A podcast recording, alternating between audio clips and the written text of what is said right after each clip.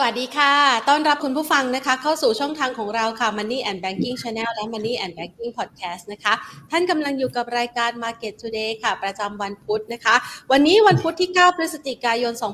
2565 ค่ะ ถือเป็นวันที่บรรยากาศการลงทุนวันนี้นะคะ เริ่มมีแรงปรับพักฐานในตลาดหุ้นไทย ระหว่างรอการ สรุปผลการเลือกตั้งสหรัฐนะคะ ซึ่งเป็นการเลือกตั้งกลางเทอมนะคะ เกิดขึ้นในช่วงระยะเวลาตั้งแต่เมื่อคืนที่ผ่านมา แล้วก็เมื่อเช้าสักประมาณเจ็ดโมงแปดโมงเนี่ยนะคะเขาก็ปิดหีบนับคะแนนกันนะคะ แล้วก็รอผลว่าสรุปแล้วเนี่ยฝั่งไหนจะมีคะแนนมากกว่ากันระหว่างริพับลิกันกับทางด้านของเดโมแครตนะคะ ซึ่งก่อนหน้านี้เนี่ยก็มีการคาดการณ์กันว่าริพับลิกันน่าจะมีคะแนนที่ค่อนข้างเป็น landslide หรือว่าได้คะแนนนำนะคะ ก็เลยเป็นประเด็นที่ทำให้นักลงทุนนั้นจับตามอง เพราะว่าอาจจะมีภาพของการเปลี่ยนอุตสาหกรรม หรือว่ามุมมองที่น่าสนใจในด้านการลงทุนเปลี่ยนแปลงไปด้วยนะคะกับอำนาจการเมืองที่เราต้องต้องรอติดตาม ในขณะเดียวกันนะคะวันนี้ก็จะเห็นได้ว่าภาพบรรยากาศของการลงทุนนะคะในตลาดหุ้นไทย เราเริ่มมีแรงปรับพักฐานหลังจากที่พยายามขึ้นไปยืนเหนือ 1,630 จุดนะคะแต่ยืนได้ขาไม่ค่อยแข็งพอสักเท่าไหร่ค่ะ แล้ววันนี้นะคะถ้าเราไปตรวจสอบดูราคาน้ำมันในตลาดโลกก็เริ่มมีแรงอ่อนลงมาบ้างนะคะเวสต์เท็กซัสค่ะวันนี้ลงมายืนอยู่ที่ 88 ดอลลาร์ 81 เซนต์เบรนท์ยืนอยู่ที่ 95 ดอลลาร์ 37 เซนต์นะคะ ซึ่ง บรรยากาศต่างๆ เหล่านี้นะคะก็ทำให้เริ่มมีประเด็นที่อาจจะเข้ามาส่งผลทำให้นักลงทุนตัดสินใจนะคะในการขายทำกำไรออกมาบ้างนะคะ วันนี้ถ้าเราดูจากภาพบรรยากาศการลงทุนในช่วงครึ่งเช้าค่ะไปดูกันสักหน่อยนะคะ ตลาดหุ้นไทยปรับลงมานะคะ ยืนอยู่ที่ 1,625.76 จุดค่ะ ปรับลดลงไปนะคะ โดยประมาณก็คือ 6.85 จุด จุดสูงสุดของวันเนี่ยเหนือจากนี้ไม่มากนะคะ อยู่ที่ 1,635.37 จุดนะคะ ก็คือบวกเพิ่มขึ้นไปสักประมาณ 2.76 จุด ส่วนจุดต่ำสุดก็ไม่มากเท่าไหร่นะคะ ลงไปทดสอบที่ 1623 นะคะ 1,623 จุดนะคะ มูลค่าการซื้อขายค่ะ ครึ่งเช้าอยู่ที่ 32,000 กว่าล้านบาท โดยมี 5 อันดับหลักทรัพย์ที่มีมูลค่าการซื้อขายสูงสุดในเช้าวันนี้นะคะ OR ปรับลดลง 2.01%ปตท ขยับลดลง 0.7%กสิกรไทยเริ่มมีแรงซื้อกลับมานะคะ บวกเพิ่มขึ้นมา0.34% MTC นะคะปรับลดลงไป 5.96%แล้วก็ Gulf ค่ะ ขยับลดลง 0.48%ค่ะ เอาละ เราเห็นภาพบรรยากาศการลงทุนนะคะ ที่ตลาดหุ้นไทยมีจังหวะของการอื้อๆอยู่สักพักหนึ่งนะคะ เกี่ยงกันว่าเอ๊ะมันแพงไปแล้วหรือยังนะคะ เริ่มมีแรงรินขายออกมานะคะ ดังนั้นเดี๋ยวเรามาวางแผนกันต่อกับทางด้านของนักวิเคราะห์กันนะคะ ก่อนอื่นขอขอบพระคุณผู้ใหญ่ใจดีที่ให้การสนับสนุนรายการของเราค่ะ True 5G คบกับ True ดียิ่งกว่า และ SCB ธนาคารไทยพาณิชย์นะคะวันนี้เนี่ยนะคะเชื่อว่าหลาย ๆ ท่านนะคะกำลังมองหาโอกาสนะคะในการช็อปหุ้น เวลาที่ตลาดหุ้นปรับพักฐานลงมาก็อาจจะเป็นอีกโอกาสหนึ่งนะคะที่น่าสนใจไปพูดคุยกันเลยดีกว่านะคะว่าในมุมมองของนักวิเคราะห์นะคะ จะประเมินสถานการณ์การลงทุนอย่างไรบ้างนะคะ วันนี้เราจะไปพูดคุยกับคุณนัทวุฒิจันทนาจุลพงศ์ค่ะนักกลยุทธ์จากกรุงไทย X Spring นะคะ สวัสดีค่ะ คุณนัทวุฒิค่ะ วัสดีครับคุณแพนครับ ค่ะ วันนี้นี่บรรยากาศการลงทุนมีแรงเทขายออกมาบ้างแล้วนะคะ เรามองตลาดยังไงบ้างคะหลังจากที่โอ้โหพยายามที่จะเดินหน้าขึ้นอย่างต่อเนื่องเลย วันนี้ปรับพักฐานลงมาบ้างแล้วอะค่ะ ครับก็อีเวนต์ของสัปดาห์นี้ออกมาเยอะนะครับ โดยเฉพาะ ระหว่างที่เราคุยกันอยู่เนี่ยก็เมื่อกี้คุณแพรก็ recap ไปบ้างแล้วนะเกี่ยวกับเรื่องของเลือกตั้งกลางเทอมของสหรัฐนะครับ ก็โพลนะครับก่อนหน้านี้ก็มองนะว่ารีพัตัวรีพับลิกันนะครับตัวฝ่ายค้านเนี่ยมีโอกาสที่จะได้ตัวสภาล่างนะครับ แต่ก็ตอนนี้เท่าที่เราเช็คนะครับ exit poll เนี่ยที่ออกมาเนี่ยดูสูสีกันมากนะครับทั้งสองสภาเลยนะครับ ถ้าในมุมนักลงทุนนะครับอาจจะอาจจะดูใจร้ายนิดนึงนะครับ แต่ก็ต้องบอกว่าถ้าในมุมนักลงทุนเนี่ยควรจะต้องเชียร์ในฝั่งของรีพับลิกันมากกว่า นะครับเพราะว่า 2พรรคนี้จริงๆเนี่ยจุดยืนเขาต่างกันอยู่นะครับตัวเดโมแครตเนี่ยอาจจะสนใจนะครับในเรื่องของเศรษฐกิจเป็นเรื่องสำคัญนะครับก็เริ่มมีการพูดถึงนโยบายบางอย่างที่อาจจะออกมาในแนวทางของการกระตุ้นเศรษฐกิจนะครับซึ่งจริงๆแล้วมันก็จะทำให้เรื่องของเงินเฟ้อที่ก่อนหน้านี้เฟดพยายามจะกดดันในการขึ้นดอกเบี้ยมาเพื่อชะลอเศรษฐกิจเนี่ยแต่พอเศรษฐกิจมันเริ่มชะลอมาจริงๆเนี่ยรัฐบาลเริ่มอยากจะกระตุ้นกลับขึ้นมาแบบนี้เนี่ยเฟดทำงานยาก นะครับซึ่งไอ้นโยบายเข้มงวดเนี่ยมันก็มีโอกาสที่จะลากยาวขึ้นนะครับถ้าตัวของเดโมแครตยังยังได้ทั้งสองสภาแบบเดิมเนี่ยแบบนี้ไม่ดีต่อตลาดหุ้นนะครับแต่ว่าถ้าอีกขั้วหนึ่งนะครับจุดยืนของริพับลิกันนะครับคือพรรคฝ่ายค้านเนี่ยอาจจะมองทางหน้าเดียวกับเฟดนะครับคือ มีเป้าหมายในเรื่องของการกดเงินเฟ้อลงนะครับ เพราะฉะนั้นนโยบายที่จะผ่านไปได้ก็จะเน้นในเรื่องของการกดเงินเฟ้อการชะลอเศรษฐกิจนะแบบนี้เนี่ยเฟดจะทำงานง่ายขึ้นนะครับ โอกาสที่นโยบายคลังจะออกมาช่วยกดเงินเฟ้ออีกทางก็จะก็จะมีสูงขึ้นนะนโยบายการเงินอาจจะไม่จำเป็นต้องเร่งขึ้นมากแบบนี้ก็จะเป็นบวกต่อตลาดหุ้นนะครับเพราะฉะนั้นเนี่ยถ้าเป็นนักลงทุนเนี่ยก็ต้องแอบหวังนะครับเล็ก ๆ ว่ารีพับบิกันน่าจะมีชัยชนะในในในรอบนี้นะครับอันนั้นคือประเด็นของเลือกตั้งนะครับของของวันนี้นะครับ ค่ะ ถ้ามองประเด็นเลือกตั้งของสหรัฐเนี่ยนะคะ จากการประเมินสถานการณ์นะคะ เราน่าจะรู้ผลที่ชัดเจนสักประมาณเมื่อไหร่คะเย็นนี้ของบ้านเราหรือว่าเราแล้วมันจะมีผลต่อเรื่องของอุตสาหกรรมไหม เพราะว่าสองพักนี้เนี่ยเขาสนับสนุนอุตสาหกรรมที่แตกต่างกันด้วยค่ะเอ่อพรุ่งนี้จริง ๆ เย็นๆน่าจะเริ่มชัดเจนนะครับ กับผลของการเลือกตั้งเรื่องพวกนี้นะฮะเราน่าเราน่าจะได้เห็นความชัดเจนขึ้นนะค่ะ และในกลุ่มของภาคอุตสาหกรรมนะคะ ที่เขาจับตามองไม่ว่าจะเป็นพลังงานเวชภัณฑ์ หรือว่าจะเป็นฝากฝั่งอีกฝั่งหนึ่งก็คือเรื่องของการสนับสนุนพวกพลังงานสะอาด ถ้าหากว่ามีน้ำหนักที่นั่งที่แตกต่างออกไป มันจะส่งผลต่ออุตสาหกรรมเหล่านี้ด้วยไหมคะ ก็ นโยบายที่ต่างกันแน่นอนย่อมส่งผลที่ต่างกันอยู่แล้วนะครับ ตัวของเดโมแครตนะครับ ตัวไบเดนเองก็เราได้เห็นอยู่แล้วนะว่าไบเดนเองก็ไม่ได้อยากจะให้ตัวราคาน้ำมันเนี่ยมันมันมันพุ่งขึ้นไปได้นะครับ ก็พยายามจะกดตัวราคาน้ำมันลงมาอยู่นะครับ เพราะฉะนั้นถ้าเกิดว่ามีการที่สลับขั้วกันนะครับ ตัวของอุตสาหกรรมพวกนี้ก็จะมีการเปลี่ยนหน้าของหุ้นไปด้วยเหมือนกันนะครับ ซึ่งไอ้หุ้นหลาย ๆ อย่างนะครับที่มันมีการเปลี่ยนหน้าถ้าเกิดว่า ตัวของเสียงส่วนใหญ่ในสภามันเปลี่ยนไปเนี่ยมันมีอะไรบ้างเนี่ยจริงๆเราเราเรามีให้ดูเหมือนกันนะครับในช่วงท้ายเดี๋ยวเราจะมาคุยกันว่าจากนี้ไปนะครับไปจนถึงช่วงของปีหน้าเนี่ยการถือหุ้นข้ามไประหว่างปีนี้เนี่ยเราควรจะเน้นในกลุ่มไหนไปบ้างนะครับ ถ้าเกิดว่าตัวของ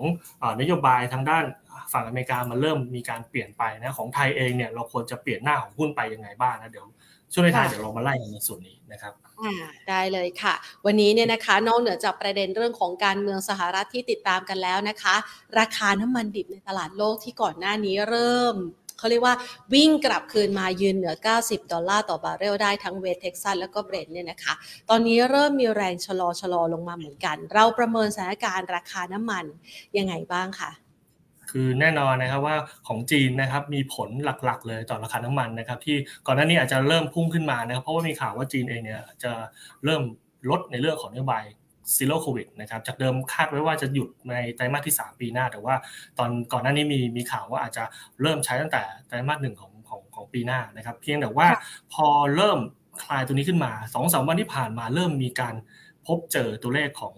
ของผู้ติดเชื้อในจีนที่มันเพิ่มขึ้นนะแล้วก็มีการให้สัมภาษณ์นะครับ ว่ามีโอกาสที่จะเริ่มกลับมาใช้นโยบายนี้อีกรอบหนึ่งนะครับ ก็ทำให้ demand ที่มันมันมันอยู่จากของจีนเนี่ยมันก็กลับมาอีกรอบหนึ่งอ่ามันมันกลับมาหายไปอีกรอบหนึ่งก็ทำให้ตลาดกังวลราคาน้ำมันเองที่เคยขึ้นไปเหนือ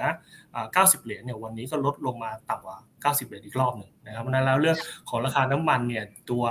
ถ้าภาพใหญ่ๆดีมาเนี่ย หนึ่งได้รับผลกระทบจากเรื่องของความชะลอตัวของเศรษฐกิจโลกอยู่แล้วนะครับเศรษฐกิจโลกชะลอการบริโภคมันมันก็ต้องลดลงนะครับสองคือตัวจีนเป็นคนบริโภคหลักที่รายใหญ่หน่อยเนี่ยก่อนหน้านี้อาจจะเริ่มคลายวันนี้เริ่มพลิกอีกด้านอีกแล้วนะครับซึ่งนโยบายของจีนเองเนี่ยมันดูพลิกไปพลิกมาอยู่ตลอดเวลาเพราะนั้น demand จากฝั่งจีนเองก็ก็ก็ยังทำให้ตลาดของราคาน้ำมันเนี่ยมันเริ่ม แกว่งตัวอยู่เหมือนกันนะครับแต่โดยรวมเราเรามองนะครับว่า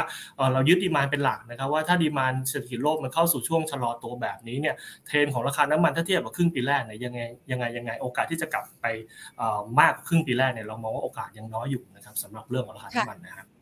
แสดงว่าราคาเฉลี่ยก็น่าจะต่อแต่อยู่บริเวณนี้แหละใช่ไหมคะ 80-90 ดอลลาร์ต่อบาร์เรล ครับผม ใช่ครับ อยู่ประมาณแถวๆนี้ครับ คงไม่ได้ไปไปไปไกลกว่านี้มากนะครับ ค่ะ แล้วก็อิทธิพลที่ค่อนข้างจะแรงเนี่ยนะคะ ส่งผลทำให้หุ้นในกลุ่มพลังงานนะคะ ในช่วงระยะเวลาสัปดาห์นี้เนี่ยวันสองวันที่ผ่านมาเราก็จะเห็นนะ ทั้งพลังงานเป็นปตทสพทั้ง OR นะคะ ทั้ง PTT นะคะก็กลับมาค่อนข้างคึกคักเลยทีเดียว เรามองกลุ่มนี้สัมพันธ์กับราคาน้ำมันยังไงบ้างคะ รวมไปถึงผลประกอบการด้วยนะคะกลุ่มนี้เนี่ยมันเป็น sector ที่จริง ๆ แล้วเนี่ยราคาน้ำมันอาจจะเป็น sentiment อันหนึ่งนะครับเพียงแต่ว่า ที่มันออกมาไม่ดีในช่วง2-3วันนี้เนี่ยมันเป็นเรื่องของผลประกอบการนะครับของหลายตัวของกลุ่มพลังงานเนี่ยพลังงานตัวของโรงกลั่นออกมาดูไม่ค่อยจะดีสักเท่าไหร่นะครับในไตรมาสที่ 3 ซึ่งจริงๆแล้วมันไม่ได้ไม่ได้ผิดไปจากที่คาดเอาไว้นะครับเพราะว่าเราเราเรารู้กันอยู่แล้วนะครับว่าครึ่งปีหลังกับครึ่งปีแรกราคาน้ำมันมันต่างกันนะครับเพราะนั้นแล้วงบที่ออกมาในไตรมาสสามเนี่ยมันมีโอกาสดรอปอยู่แล้วสำหรับในกลุ่มนี้เพียงแต่ว่างบที่มันออกมาสำหรับกลุ่มโรงกลั่นเนี่ยอย่างอย่างโรงกลั่นที่เพิ่งออกมาเนี่ยตัว R เองเนี่ยก็งบออกมาเนี่ยค่อนข้างจะ ต่ำกว่าคาดอยู่พอสมควรนะฮะตัวนี้ก็เลยต้องต้องดูในเรื่องของงบด้วยนะครับราคาน้ำมันอาจจะเป็นเซนิเมนต์แค่สั้นๆนะครับแต่โดยรวมหลักๆ พลังงานที่มันมีปัญหาอยู่ตอนนี้เนี่ยเพราะว่าเรื่องของงบออกมาในไตรมาสที่สามเนี่ยมันดู drop ลงมาค่อนข้างเยอะมากกว่าครับพูดถึงงบไตรมาสที่ 3 นะคะ วันนี้ก็เป็นอีกปัจจัยหนึ่งที่ส่งผลทำให้ตัวหุ้น MTC นะคะ ราคาปรับลดลงแรงเหมือนกันเรามองสถานการณ์นี้ยังไงบ้างคะ ตัวของกลุ่มไฟแนนซ์นะครับงบที่ออกมาเองเนี่ยอย่างที่บอกไว้ว่าไฟแนนซ์เนี่ยมันค่อนข้างจะมีความสัมพันธ์ในเชิงลบนะครับกับเรื่องของดอกเบี้ยเรื่องของบอลนะครับเราอยู่ในช่วงที่ ดอกเบี้ยขาขึ้นนะครับดอกเบี้ยขาขึ้นเองก็ย่อมเจอในเรื่องของผลกระทบจากเรื่องของ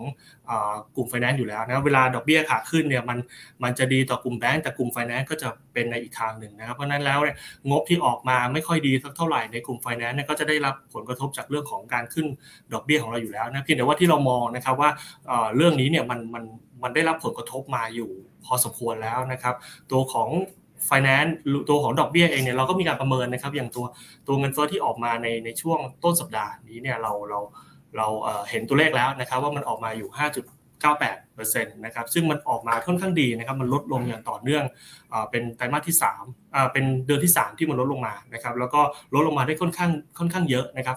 5.98%เนี่ยซึ่งถ้าเราย้อนกลับไปในในการประชุมก่อนหน้านี้เนี่ย กรงงเนี่ยเคยโดนนะครับในเรื่องของเงินเฟ้อที่มันยังสูงๆเนี่ยแล้วขึ้นดอกเบี้ยน้อย โดนกดดันประเด็นนี้ค่อนข้างเยอะนะครับทำให้ตลาดเองคาดว่ากรงงอาจจะมีการปรับขึ้นดอกเบี้ย เป็นแบบซีรีส์ที่ค่อนข้างจะแรงนิดหนึ่งเพื่อเอาเงินเฟ้อลงนะครับประเด็นนี้เลยทำให้ตัวในกลุ่มของไฟแนนซ์เนี่ยโดนกดดันมาโดยตลอดเพียงแต่ว่า ณวันนี้เนี่ยภาพมันเปลี่ยนนะครับตัวของเงินเฟ้อที่มองว่ามันไม่ลงไม่ลงวันนี้เนี่ยมันลงมาแล้วนะของไทยของของไทยเนี่ยลงมาได้ค่อนข้างดีด้วย เพราะฉะนั้นแล้วความคาดหวังในเรื่องของดอกเบี้ยที่จะ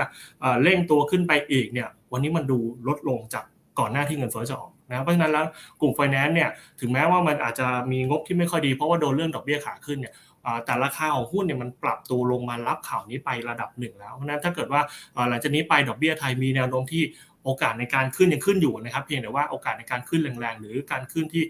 ภาพยาวๆเนี่ยมันเริ่มชะลอลงเนี่ยกลุ่มนี้จะเป็นกลุ่มที่มีโอกาสจะรีบาวกลับมาได้ ราคาที่ลงมานะครับถ้า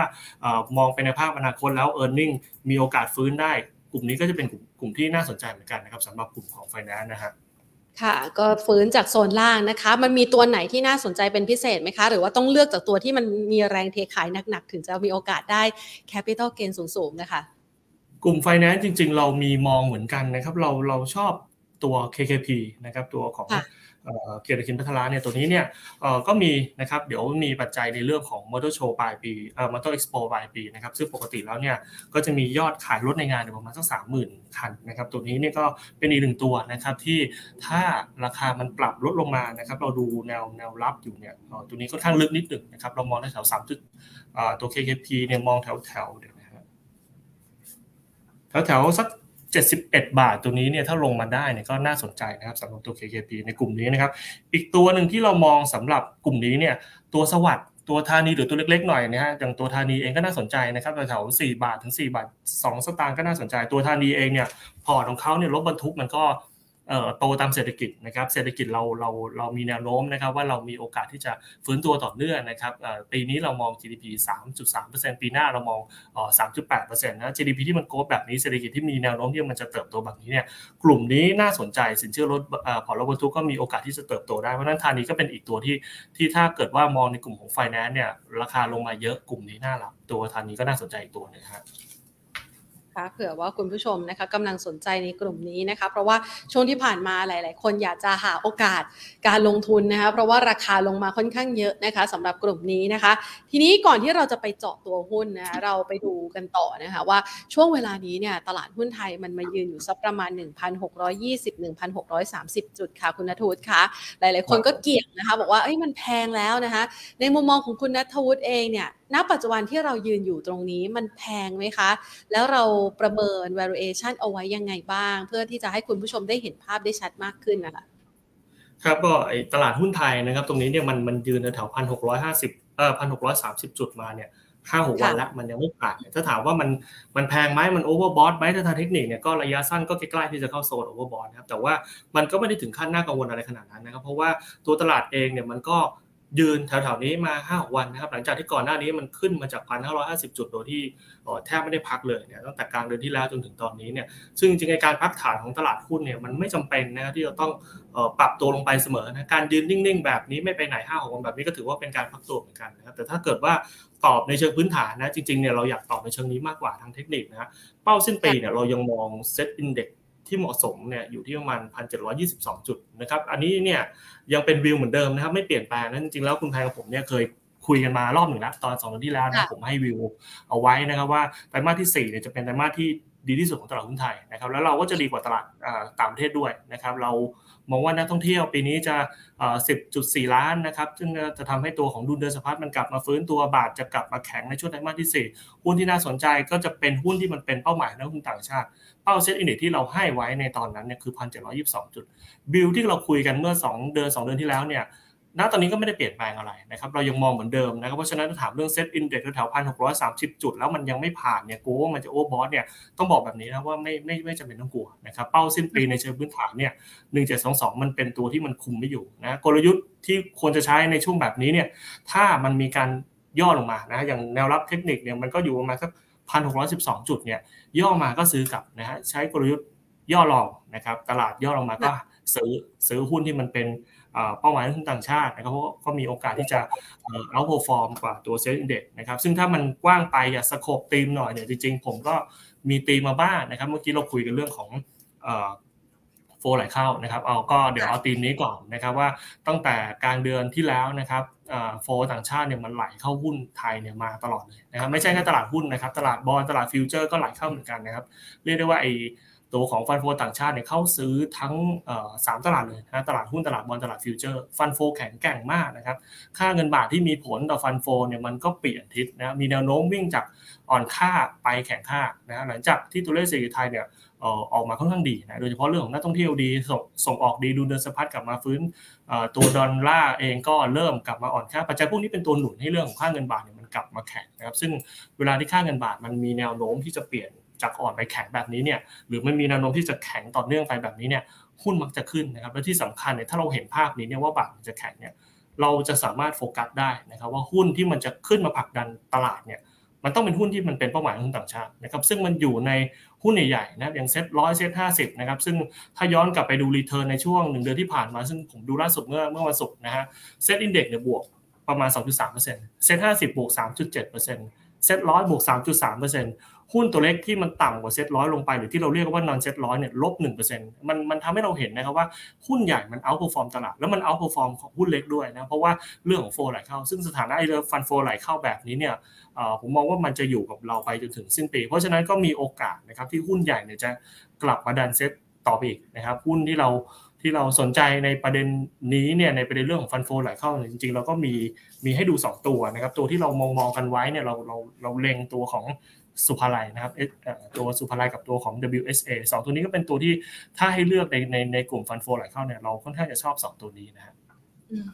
ค่ะ เราจะเห็นได้ว่าช่วงนี้นะคะฟันโฟไหลเข้าแล้วก็เงินบาทเริ่มกลับคิดมาเหมือนกันนะคะ เริ่มกลับขยับมาแข่งค่านะคะ มาจาก 39 มา 38 นะคะ เช้าวันนี้รู้สึกจะมาต่ำกว่า 37 แล้วนะคะ เราประเมินสถานการณ์ค่าเงินบาทยังไงบ้างคะ แล้วมันมีผลต่อกลุ่มส่งออกไหม ผู้ที่เก็งกำไรเกี่ยวกับเรื่องของเงินบาทอ่อนตอนนี้เราต้องวางแผนใหม่ไหมคะอืมเรื่องค่าเงินบาทอ่อนค่าค่าเงินบาทกลับมาแข่งค่าแล้วจะมีผลต่อคนที่ส่งออกไหมอันนี้เนี่ยจริง ๆ แล้วเราเราไม่ได้มองว่ามันจะมีผลแบบนั้นนะเพราะว่าจริง ๆ แล้วค่าเงินบาทที่กลับมาแข่งรอบนี้มันเป็นเพราะว่าดอลลาร์มันอ่อนนะถ้าเราเทียบกับคู่ค้าของเรานะครับเทียบกับ คู่แข่งคู่ค้าของเราในในในในตลาดเนี่ยก็เราไม่ได้ถือว่าเราเรากลับมาแข่งเอาคนอื่นเขาจนทำให้เราเนี่ยแข่งขันกับคนอื่นเขายาก เพราะฉะนั้นตัวส่งออกเองอาจจะไม่ได้ไม่ได้ถึงขั้นว่ามีปัญหาสำหรับเรื่องบาทกลับมาแข็งนะครับ ส่วนว่ามองว่าจะกลับไประดับไหนสำหรับค่าเงินบาทเนี่ย ถ้ามองเป็นเทรนเนี่ยจริงๆพันบาทประเมินได้ยากนะครับโดยช่วงนี้เพราะว่ามันต้องแยกประเมินระหว่างของของปัจจัยในประเทศของเราเองนะครับตัวเศรษฐกิจของเราตัวนี้ไม่ห่วงนะครับเราบอกว่าเศรษฐกิจเราแข็งเราดีเรามีเรามี growth ที่โตได้อยู่ แต่ตัวที่ยังพิจารณาได้ยากก็คือตัวของปัจจัยที่มันมาจากฝั่งของต่างประเทศก็คือตัวของดอลลาร์ซึ่งมันก็มีเกี่ยวกับเรื่องของนโยบายการเงินเกี่ยวเลือกตั้งก็เกี่ยวนะครับเพราะนั้นเรื่องของ ดอลลาร์อ่อนค่าหรือจะอ่อนไปเรื่อยๆไหมอันนี้เป็นสิ่งที่ยังประเมินได้ยากเพราะนั้นแต่โดยรวมๆแล้วเนี่ยเรามองว่าโอกาสที่บาทจะกลับมาแข็งค่าอย่างต่อเนื่องเนี่ยมีโอกาสเกิดขึ้นในไตรมาสที่ 4 มากกว่านะครับที่จะกลับไปอ่อนค่าแล้วทะลุโลเดิมไปนะครับ ค่ะอะ งั้นเรามามองหานะคะ ก่อนที่จะเข้าไปในชุดหุ้นนะคะ นอกเหนือจากนี้แล้วนะคะ จากประเด็นที่เราพูดคุยกันนะคะ คุณนัทวุฒิคะ เรายังพอมีประเด็นที่เป็นปัจจัยช่วยสนับสนุนให้ตลาดหุ้นไทย ไปต่อที่ 1722 เนี่ยนะคะ เรามองปัจจัยอะไรบ้างคะ ครับ ก็เมื่อกี้เราคุยเรื่องของ ฟันโฟไหลเข้าไปแล้วนะครับอันนั้นเป็นหนึ่งปัจจัยนะครับว่าเรามองว่ามีโอกาสดันตลาดได้อยู่นะอีกปัจจัยหนึ่งนะครับ ดอกเบี้ยเราก็มีแตะๆไปบ้างนะครับว่าเงินเฟ้อเราออกมาดีตัวดอกเบี้ยอาจจะไม่จำเป็นต้องขึ้นแรงๆตุกโกรดเนี่ยเรายังโกรดของเศรษฐกิจเนี่ยเรายังสามารถรักษาการเติบโตที่เราเหนือกว่า ค่าเฉลี่ยของโลกได้อยู่ 3% 3.3%ของ GDP ปีนี้ ปีหน้า 3.8%เรายังสามารถประคองได้ เพราะว่าเราดอกเบี้ยเรายังไม่ได้ขึ้นมาชะลอเศรษฐกิจมากนะ ตัวนี้ก็จะเป็นอีกธีมที่ยังสามารถที่จะดันได้ ส่วนอีกธีมหนึ่งที่จริงๆ แล้วมันเป็นพระเอกมาโดยตลอดนะครับ ก็คือตัวของท่องเที่ยวนะครับ ตัวท่องเที่ยวตัวนี้เนี่ยก็เป็นตัวที่ ออกมาดูดีนะครับ ก็อย่างที่บอกไปว่าส่วนใหญ่ออกมาแล้วเนี่ยนักท่องเที่ยว 10 เดือนที่ผ่านมาเนี่ยสะสมประมาณสัก7.6 ล้านคนนะถ้านับเฉพาะเดือนตุลาที่ที่เดือนล่าสุดที่ออกมา 1.6 ล้านคนนะซึ่งถ้าเราลองคิดเล่นๆนะครับสเดือนสุดท้ายทำได้สักประมาณ 1.5 ล้านคนต่อเดือนเนี่ย ปีนี้มีโอกาสสูงที่จะได้เห็นนักท่องเที่ยวทะลุ 10 ล้านคนขึ้นไปได้นะก็จะเป็นตัว economic driver อีกตัวหนึ่งนะครับที่ยังผลักดันตลาดหุ้นได้ดีอยู่ เพราะฉะนั้นเนี่ยทั้งงบทั้งข่าวกระตุ้นในกลุ่ม reopening ที่ยังออกมาดีเรื่อยๆ กลุ่มนี้มันจึงน่าสนใจอยู่นะครับแต่ปัญหาของมันเนี่ยในในกลุ่ม reopening หรือกลุ่มท่องเที่ยวเนี่ยมันดูในเรื่องของราคานะตัวนี้ยังมีปัญหาอยู่เพราะว่าหลายคนมองว่ามันแพงนะหุ้นในกลุ่มนี้ส่วนใหญ่ราคาหุ้นเนี่ยมันขึ้นทะลุ ช่วงพีควิดไปหมดแล้วนะครับทำให้ตลาดอาจจะมองว่ามันมันแพงหรือเปล่าก็ไม่ค่อยกล้าซื้อนะแต่ไอ้ที่เราพูดว่าแพงแพงๆกันเนี่ยเราพูดแบบนี้มันเนี่ยสองสามเดือนแล้ว ราคาหุ้นมันก็ขึ้นไปตลอดนะขึ้นจากพีควิดขึ้นไปอีกนะฮะซื้อยากเหลือเกินนะในกลุ่มนี้เนี่ยถ้าเรามองแค่ปีนี้ปีหน้านะครับปีนี้คาดท่องเที่ยวสิบล้านปีหน้ามองยี่สิบเนี่ยใช้ตัวเลขนี้ประเมิน earning ราคาที่เราเห็นโบกดันยังไงยังไง มันก็เกินมูลค่านะแต่ถ้าเกิดเราเรามองที่มันไกลกว่านั้นหน่อยนะครับตัวเลขนักท่องเที่ยวเนี่ยมันยังไม่ได้กลับไปเท่ากับช่วง pre โควิดเลยนะเพราะว่าช่วงปกตินักท่องเที่ยวเข้ามาเนี่ยสามสิบห้าถึงสี่สิบล้านคนนะครับเทียบประมาณการปีนี้ปีหน้าปีนี้สิบล้านปีหน้ายี่สิบล้านมันก็ยังเหลือ upside อีกเท่าตัวที่ที่ตัวของนักท่องเที่ยวยังยังขึ้นไปได้ earning ที่ประเมินกันเนี่ยถ้ามองจริงๆเนี่ยถ้ามองไกลกว่านี้หน่อยนะยังยังไม่ได้ไม่ได้ไม่ได้ถือว่าตันนะครับมันยังมีรูมในการโกรดไปต่อได้อยู่นะถ้าเรามัวเอ่อรอให้ราคาลงมาแล้วค่อยไปซื้อในกลุ่มนี้ ผมว่าโอกาสที่จะได้หุ้นในกลุ่มนี้อาจจะอาจจะยากนะเพราะนั้นการประเมินการประเมินราคาหุ้นในกลุ่มนี้เนี่ยเราควรจะประเมินที่ระดับนักท่องเที่ยวนะครับช่วงพิวบิด35-40ล้านคน ถ้าเกิดว่านักท่องเที่ยวกลับไปสู่ช่วงนั้นเนี่ยเออร์เน็งควรจะอยู่ที่เท่าไหร่ ราคาหุ้นมันควรจะอยู่ที่เท่าไหร่ ถ้าเราเบรแบบนั้นเนี่ยเรามีโอกาสที่จะซื้อหุ้นได้นะครับตัวตัวเลขนักท่องเที่ยวตัวเออร์เน็งเนี่ยเป็นตัวที่ผมมองว่าคำว่า P โควิดนะฮะ หลายคนมองที่โฟกัสที่ราคา แต่ผมเนี่ยโฟกัสที่ตัวเลขนักท่องเที่ยวกับตัวเลขของ e a r n i n g ว่าคำว่า P โควิดของผมเนี่ยคือนักท่องเที่ยวต้องกลับไปเท่ากับช่วงของก่อนที่จะเกิดโควิดขึ้นมา อันนั้นคือคีย์หลักในกลุ่มนี้นัการประเมินราคากลุ่มนี้เนี่ยเราควรจะประเมินวิธีแบบนี้ไปก่อนนะเพื่อจะได้เห็นว่าเฮ้ยกลุ่มนี้มันยังมีโกรธในการไล่ขึ้นไปอีกนะครับในในในการไล่ขึ้นตามตัวนักท่องเที่ยวขึ้นไปนะว่านักกลุ่มนี้ยังเป็นอีกกลุ่มที่ที่น่าสนใจสำหรับการในในในของหุ้นเราครับ ค่ะก็ถือว่าเป็นไอเดียนะคะในการที่จะเข้ามาเลือกช็อปในกลุ่มท่องเที่ยวด้วยนะ เพราะว่าเป็นกลุ่มแรก ๆ เหมือนกันนะคะ หลังจากที่ผ่านพ้นจากโควิด -19 มาก็มีแรงเก็งกำไรอย่างคึกคักเลยนะคะ บางตัวนี่วิ่งขึ้นไปทำระดับราคาที่อยู่ในระดับเทียบเท่าก่อนเกิดโควิด แล้วด้วยซ้ำไปนะคะ บางคนก็บอกว่าเออมันอาจจะไม่มีลูมแล้วนะคะ ทีนี้มาจัดชุดหุ้นกันดีกว่าค่ะ คุณนัทวุฒิคะสำหรับหุ้นที่ต้องมีขอคุณนัทวุฒิไปนะหุ้นที่ต้องมีก่อนปี 2023 นะคะ เราจะดักเก็บตัวไหนดี เพราะว่าดูฟังดูแล้วจังหวะของการปรับตัวลดลงของดัชนีนี่ก็ไม่ได้ลึกมากนะคะ ยังพอจะมีรวมให้เก็บกันอยู่เรามองยังไงคะก็ถ้าเกิดตลาดมองมาย่อลงมานะครับ กลยุทธ์ที่ใช้ก็คือย่อ long นะครับคือย่อมาก็หาจังหวะซื้อ ซื้อที่เราเมื่อกี้เรามีการผมมีการสอดแทรกตัวของหุ้นเข้าไปในตีมด้วยเพื่อจะให้เห็นว่าไอ้หุ้นที่เราเลือกมาในแต่ละตัวเนี่ยจริงๆมันมีมันมีตีมมันมี story ที่เราเลือกมาไม่ใช่เลือกมาจาก การดูชาร์ตหรือการดูอะไรนะเรามี story ของเราเลือกอยู่นะครับสามธีมนะครับที่เราให้นะครับบาทแข็ง flow ไหลเข้านะครับธีมแรกเนี่ยเราเราเลือกหุ้นสำหรับประเด็นนี้เนี่ยคือของตัวศุภาลัยกับตัวของ WHA นะครับธีมที่2เนี่ยท่องเที่ยวเมื่อกี้เราคุยกันไปแล้วนะครับว่าตัวท่องเที่ยวเนี่ยมันมีบางตัวที่ถ้าเรา คิดนะครับว่ามันมี growth ในการเติบโตของนักท่องเที่ยวไปจนถึง 35-40 ล้านคนเนี่ยกลุ่มพวกนี้ยังมี upside อยู่เนี่ยก็คือจะเป็นตัวของเอราวัณนะตัวของ BAFS อีกตัวหนึ่งที่เราสนใจนะว่าตัว BAFS เองเนี่ยวันนี้ราคาลงแรงนะครับก็ดูดีๆนะครับว่าถ้าลงมาตรงนี้เนี่ยน่าน่ารับเหมือนกันนะครับตัวของ BAFS เองเนี่ย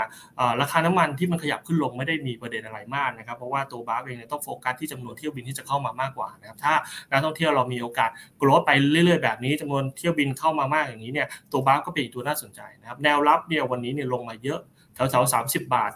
อันนี้เป็นรับแรกหน่อยนะฮะก็ถ้าถึงก็เก็บบางส่วนได้นะแต่ว่าถ้าลงลึกกว่านั้นหน่อยเนี่ยแถวๆยี่แปดจุดห้าก็เป็นอีกแนวรับหนึ่งที่น่าสนใจสำหรับตัว BAFS นะครับอันนี้ก็เป็นธีมของท่องเที่ยวนะครับ ส่วนอีกธีมหนึ่งธีมที่3เนี่ยเรามองเรื่องของเงินเฟ้อไทยดีดอกเบี้ยไทยอาจจะอาจจะชะลอการขึ้นไปหน่อยในกลุ่มนี้เนี่ยเราอยากจะดักเก็บตัวที่มัน ลงมาเยอะนะครับได้รับผลกระทบจากตอนก่อนหน้านี้ที่มีความกังวลเรื่องดอกเบี้ยไทยขาขึ้นเนี่ยแล้วโดนทิ้งมาเยอะแต่ว่า e a r n i n g โดยรวมยังดีอยู่เนี่ยกลุ่มนี้เนี่ยเราสนใจอยู่ 2 ตัวนะครับก็คือตัวของ KKP เราพูดไปแล้วเมื่อกี้นี้นะครับแล้วก็ตัวสวัสด์รวมถึงตัวธานีอีกตัว 3 ตัวนี้ก็น่าสนใจ เพราะฉะนั้นในในชุดหุ้นนะครับสามธีมประมาณสัก หกตัวเจ็ดตัวที่เราให้ไปเนี่ยเป็นตัวที่ถ้าตลาดย่อลงมาน่าสนใจเข้าไปเก็บนะครับแล้วถือไปเพื่อลุ้นการเปลี่ยนทิศทางของดอกเบี้ยการเปลี่ยนทิศทางของ bond yield ในในช่วงประมาณปีนี้ไปจนถึงปีหน้านะก็สามารถถือเซตนี้ข้ามไปได้นะครับค่ะ อะนะคะจะได้ให้คุณผู้ชมนะคะจดเป็น list เอาไว้นะคะสำหรับการลงทุนนะจะได้ถือกันยาวๆหน่อยนะคะ เพราะว่าเวลาที่เราให้ระยะเวลาในการเติบโตทั้งในเรื่องของปัจจัยเข้ามาสนับสนุนแล้วก็น่าจะมีโอกาสได้กำไรกำไรกันค่อนข้างดีนะคะ มาถึงคำถามนะคะที่คุณผู้ชมส่งเข้ามาถามกันในวันนี้บ้างค่ะคุณนัทวุฒิคะหลาย ๆท่านนะคะบอกว่าอยากจะรู้เกี่ยวกับมุมมองของหุ้นนะคะที่มีผลประกอบการโดดเด่นในไตรมาสที่ 3 ตอนนี้เนี่ยเริ่มทยอยประกาศออกมานะคะใกล้จะเป็นโค้งสุดท้ายแล้วใช่ไหมคะ คุณผู้ชมก็เลยสอบถามว่าเมเจอร์กับ KISS เนี่ยมองยังไงบ้างคะเมเจอร์กับอะไรนะขอทีนึง KISS Rojukiss ปะคะ KISSครับผมสักครู่นะผมขอดูนิดนึงได้เลยค่ะ ตัวเมเจอร์เนี่ยจริง ๆ Q4 จะเป็นช่วงที่หนังเข้าเยอะนะครับ ก็ น่าจะมีโอกาสที่จะกลับมาดีขึ้นมานะแต่ส่วนตัวราคาของเมเจอร์เนี่ยแนวรับเนี่ยถ้าจะสนใจในกลุ่มนี้เนี่ยเดี๋ยวขอดูนิดหนึ่งนะ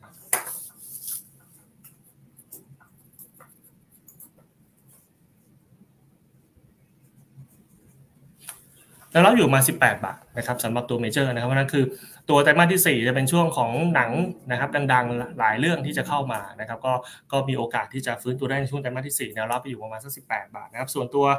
ตัวคิสนะครับเดี๋ยวดูนิดหนึ่งนะครับ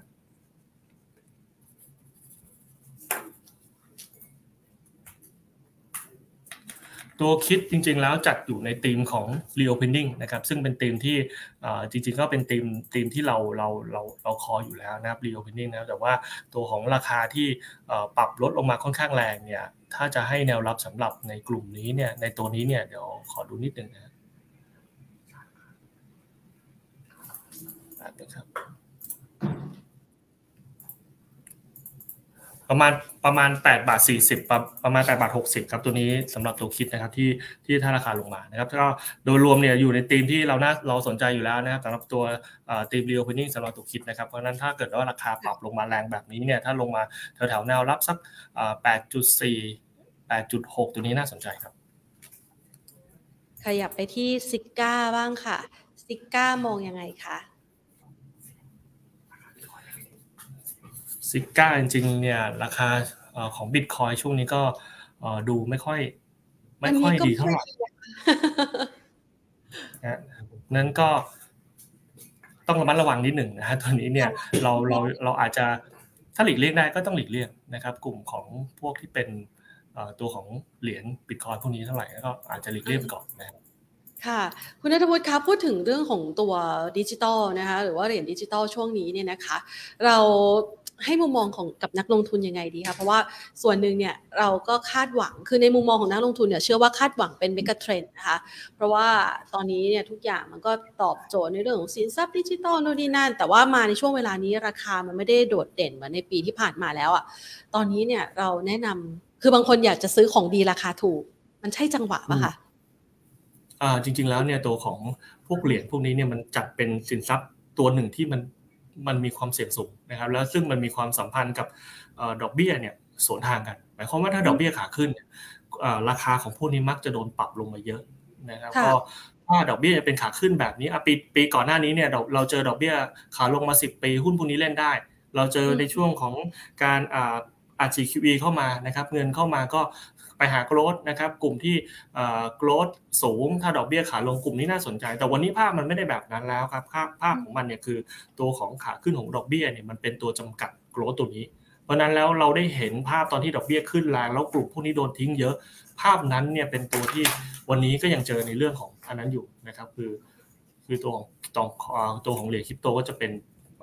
ประเด็นนี้ว่าถ้าถามผมนะผมว่าหลีกเลี่ยงก่อนนะดอกเบี้ยขาขึ้นแบบนี้เนี่ย เก็บเข้าไปก็ยังก็ยังก็ยังอาจจะอาจจะยังได้เห็นการปรับลดลงอย่างต่อเนื่องอยู่ครับอ่าฮะแล้วอย่างธุรกิจของไทยที่เกี่ยวข้องอะคะเราเราจะให้มุมมองกับนักลงทุนยังไงบ้างอะค่ะ อย่างตลาดไทยมีหลายบจเหมือนกันนะที่กระโจนเข้าไปนะคะลงทุนหรือว่าทำธุรกิจที่เกี่ยวเนื่องอะค่ะ เอออย่างเมื่อกี้เมื่อกี้ให้ดูตัวซิก้านะผมเองก็มองว่าซิก้าเองเป็นตัวที่เราก็ต้องหลีกเลี่ยงนะเพราะนั่นคือตัวไหนที่มีประเด็นเรื่องของการลงทุนในรูปแบบแบบนี้ของไทยเองเนี่ยเราก็ยังมองว่ายังยังไม่ใช่จังหวะที่ดีในการเข้าไปลงทุนในกลุ่มพวกนี้มันยังไม่ใช่มันยังเป็นจังหวะที่แบบไม่ได้ดีเหมือนตอนตอนต้นปีนะวันนี้เนี่ยดอกเบี้ยขาขึ้นยังเป็นแบบนี้เนี่ยก็ต้องหลีกเลี่ยงอยู่ดีครับสำหรับกลุ่มพวกนี้นะ เดี๋ยวรอให้ภาพมันชัดกันก่อนนะคะ แล้วค่อยมาดูวี่แววในการทำธุรกิจกันอีกครั้งหนึ่งด้วยนะคะอะงั้นเราไปต่อค่ะ ที่วันอีบ้างค่ะ วันอีเรามองยังไงคะ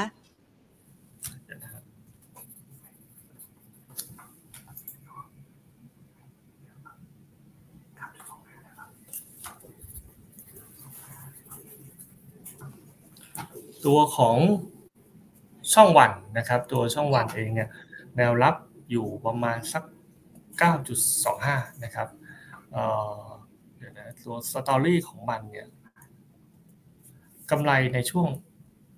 ถ้ามองข้ามไปถึงไตรมาสที่เนี่ยมีโอกาสที่จะเติบโตขึ้นนะครับเดี๋ยวนะขอดูนิดนึง ครับปกติในกลุ่มนี้เนี่ยกลุ่มที่เป็นพวกสื่อเนี่ยเม็ดเงินโฆษณา มันจะมักจะเติบโตมาช่วงสักไตรมาสที่4นะเพราะนั้นไตรมาสที่4ก็มีโอกาสที่จะลุ้นในเรื่องของการกลับมาเติบโตของเม็ดเงินโฆษณา ก็จะเป็นตัวที่เป็นบวกของกำไรนะครับในไตรมาสที่4นะครับตัวนี้แนวรับเนี่ยเบื้องต้นเราเรามองประมาณสัก 9.25 ถ้าจะถ้าสนใจในกลุ่มนี้นะคือไตรมาสสามอาจจะดูกลางๆนิดนึงแต่ไตรมาสที่4เนี่ยอาจจะมีโอกาสที่จะกลับมาเติบโตขึ้นมาได้ครับผม ค่ะ งั้นขอขยับไปที่ OR บ้างนะคะ คุณผู้ชมฝากคำถามเอาไว้ตัว OR เนี่ย ช่วงสองสาวันมานี้ก็เคลื่อนไหวค่อนข้างจะตอนแรกมีแรงซื้อ แต่วันนี้ดูเหมือนว่าจะไม่ค่อยดีสักเท่าไหร่นะคะ เรามองยังไงคะ OR กำไร OR ออกมาไม่ค่อยดีนะครับ ออกมาต่ำกว่าเออคาดค่อนข้างเยอะนะวันนี้เลยเลยเลยได้เห็นนะครับว่าตัวราคา OR เนี่ยโดนทิ้งเยอะนะครับ ตลาดมองเนี่ยกำไรออกมา 700 ล้าน ตลาดคาดไว้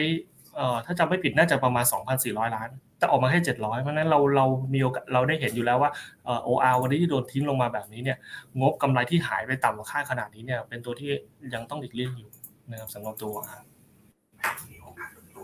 ครับวันนี้ที่ลงมาแบบนี้เนี่ย 24 บาท โลเดิมที่เราเคยเห็นนะแถว24.2 เนี่ย ถ้ากำไรมันออกมาแย่แบบนี้มีโอกาสหลุดนะครับเพราะนั้นคือยังไม่ใช่ยังไม่ใช่จุดที่จะหาแนวรับสำหรับตัวนี้นะครับ ค่ะ ตรงนี้ก็เป็นแนวรับที่มีนัยสำคัญนะ เพราะว่าถ้าเราดูแล้วเนี่ย OR นี่เป็นหุ้นตัวหนึ่งที่ยังไม่กลับไปเยือน IPO เลยนะคะเขายังลอยตัวอยู่ได้อยู่ อืม ก็ก็ถ้าถ้าถามในมุมผมนะ ผมมองว่าตลาดเนี่ยยังย่อยข้อมูลไม่มากพอราคาที่เห็นเนี่ย วันนี้ที่ลงมาเนี่ย มีโอกาสที่จะลงหลุดโลยี่สิบสี่บาทลงมาได้อีก เพราะนั้นคือถ้ามาหลุดลงมาแบบนี้เนี่ยหุ้นมันเป็นที่ทางขาลงแบบนี้เนี่ยก็ยังไม่ใช่จังหวะที่คือการซื้อหุ้นเนี่ยซื้อในช่วงขาลงก็เสียเปรียบอยู่แล้วนะแล้วโดยเฉพาะหุ้นที่อยู่ในเทรนขาลงแล้วงบออกมาแย่ขนาดนี้เนี่ยหลีกเลี่ยงได้คุณหลีกเลี่ยงนะครับสำหรับตัว ได้ระมัดระวังในด้านการลงทุนกันด้วยนะคะ เอาละค่ะวันนี้ก็ได้ตัวชุดหุ้นนะคะ ที่เราขอคุณนัทวุฒิไปนะคะเพื่อที่จะไปจัดเป็น list นะคะการลงทุนข้ามปีกันเลยนะคะ shop ตอนนี้นะคะ แล้วก็มีโอกาสได้กำไรนะคะ ดีต่อเนื่องไปจนถึงปีหน้านะคะ 2,500เอ่อ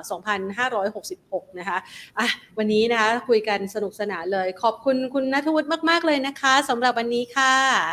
สวัสดีค่ะ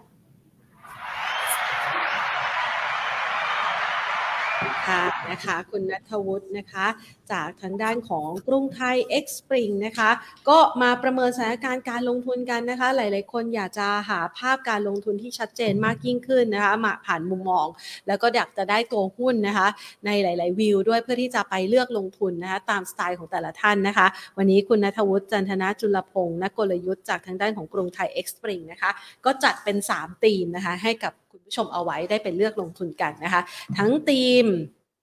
ฟันโฟไหลเข้าเรื่องของท่องเที่ยว แล้วก็เรื่องของเงินเฟ้อไทยที่ยังต่ำนะคะ เอาละมาทิ้งท้ายกันวันนี้นะคะ ด้วยงานสัมมนาดีๆ ค่ะ ที่อยากจะเชิญชวนคุณผู้ชมนะคะ รอเจอกันนะคะในวันศุกร์นี้นะคะ นั่นก็คือหัวข้องานสัมมนาในงานมา Money Expo นะคะงานมหกรรมการเงิน Money Expo นั่นเองนะคะ โดยเป็นการเตรียมนะคะ เพื่อให้คุณผู้ชมเนี่ยได้ลิสต์หุ้นฮอตกัน จัด list หุ้นสุด hot ทิ้งทวน 2022 ปันผลเด่น Capital Gain โตนะคะรอพูดคุยกันค่ะกับพี่มงคลนะคะ คุณมงคลพ่วงเภตราผู้ช่วยกรรมการผู้จัดการฝ่ายกลยุทธ์การลงทุน จากบริษัทหลักทรัพย์ดาโอประเทศไทยนะคะ ไปดูซิว่าทิ้งท้ายปลายปีแบบนี้ปัจจัยเสี่ยงปัจจัยเสริมนะคะจาะก่อนหมดปีจะมีอะไรบ้าง โอกาสของ fund flow เนี่ยจะต่อเนื่องไปจนปีหน้าไหมหลังจากที่ภาวะเศรษฐกิจโลกจะเริ่มถดถอยนะคะธีมการลงทุนส่งท้ายปีแล้วก็ลิสต์หุ้นสุดฮอตกันนะคะ รอติดตามกันได้ วันศุกร์ที่ 11 พฤศจิกายนนี้นะคะ ตั้งแต่เวลาบ่าย 2 เป็นต้นไปนะคะ เดี๋ยวคุณหญิงวิมลวันนะคะ จะมาพูดคุยกันนะคะ กับ พี่มงคลนะคะ แล้วก็แกะไปทีละประเด็นทีละประเด็นนะคะ เพื่อที่จะหาหุ้นสุดฮอตมาฝากคุณผู้ชมกันด้วยนะคะ ส่วนท่านใดค่ะอยู่ในพื้นที่ภาคเหนือนะคะ ก็เราไปรอเจอกันได้นะคะ ที่งานมหกรรมการเงินมันนี่เอ็กซ์โปเชียงใหม่ครั้งที่ 17 ค่ะ ซึ่งเราก็เตรียมนะคะ บริการการลงทุนแบบจัดเต็มไปให้พี่น้องในพื้นที่ภาคเหนือเลย ใครอยากซื้อบ้านสินเชื่อบ้านครบวงจร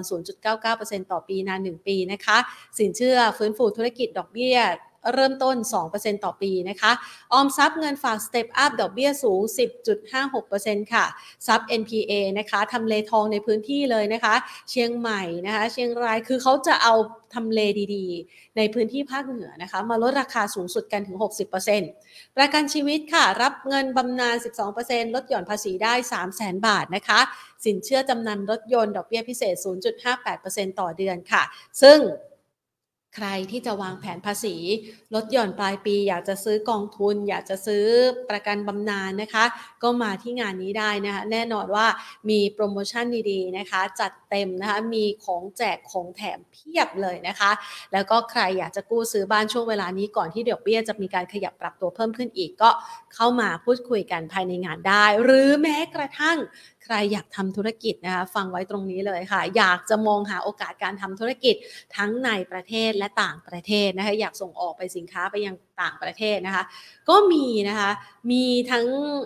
ทุกธนาคารเลยนะคะ เตรียมให้คำปรึกษาอยู่ ใครอยากจะส่งออกไปต่างประเทศก็รอเจอกับ Exim Bank ได้นะคะ เอาละค่ะวันนี้นะคะ หลายๆ ท่านเข้ามาทักทายพูดคุยกันนะคะ สวัสดีคุณพีรพงศ์สวัสดีคุณขวัญนนะคะ คุณลูกเกดนะคะ คุณเจรกิจ คุณอ๋อย คุณเมสันเบนะคะ คุณมานัสนันนะคะ แล้วก็อีกหลาย ๆ ท่านนะคะที่รับชมผ่านกันผ่านทาง Facebook ด้วยนะคะ เอาละคุณลักกี้นะคะ คุณลิน คุณยายยายนะคะ คุณฉัดชัทริกานะคะ สวัสดีค่ะทุกๆทท่านเลยนะคะ ที่เข้ามาทักทายกัน แล้วก็ทักทายคุณอ๋อยด้วยนะคะใช่เมื่อเช้าแพนไม่ได้ไปจัดรายการนะคะ ที่ Money Daily นะคะ เดี๋ยวรอติดตามค่ะ เพราะว่าในวารสารการเงินธนาคาร แล้วก็ Money and Banking Channel นะคะ เราจะมีงานใหญ่ปลายปีฝากกันด้วยนะคะ รอติดตามกันนะคะ เอาละค่ะวันนี้หมดเวลาลงแล้วนะคะ ลากันไปก่อน สวัสดีค่ะ